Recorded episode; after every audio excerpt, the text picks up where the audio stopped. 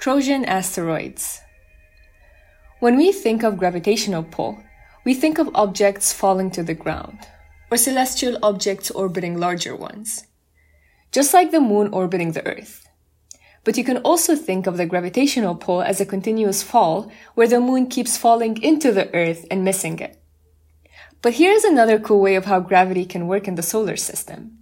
Trojan asteroids. A Trojan asteroid is what you call an asteroid orbiting the sun in the same orbit as a planet. Just like gravity pulls objects towards each other, gravity allows a planet to lock an asteroid into following it in the same orbit around the sun.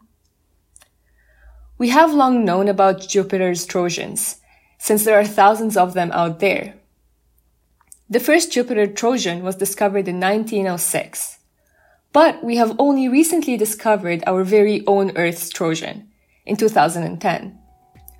All these years we thought the moon was our only celestial companion, only to realize that we had another friend who has been following us for billions of years. Not only that, but it's also orbiting the Earth. Well, kind of. It's orbiting where the Earth would be two months from today.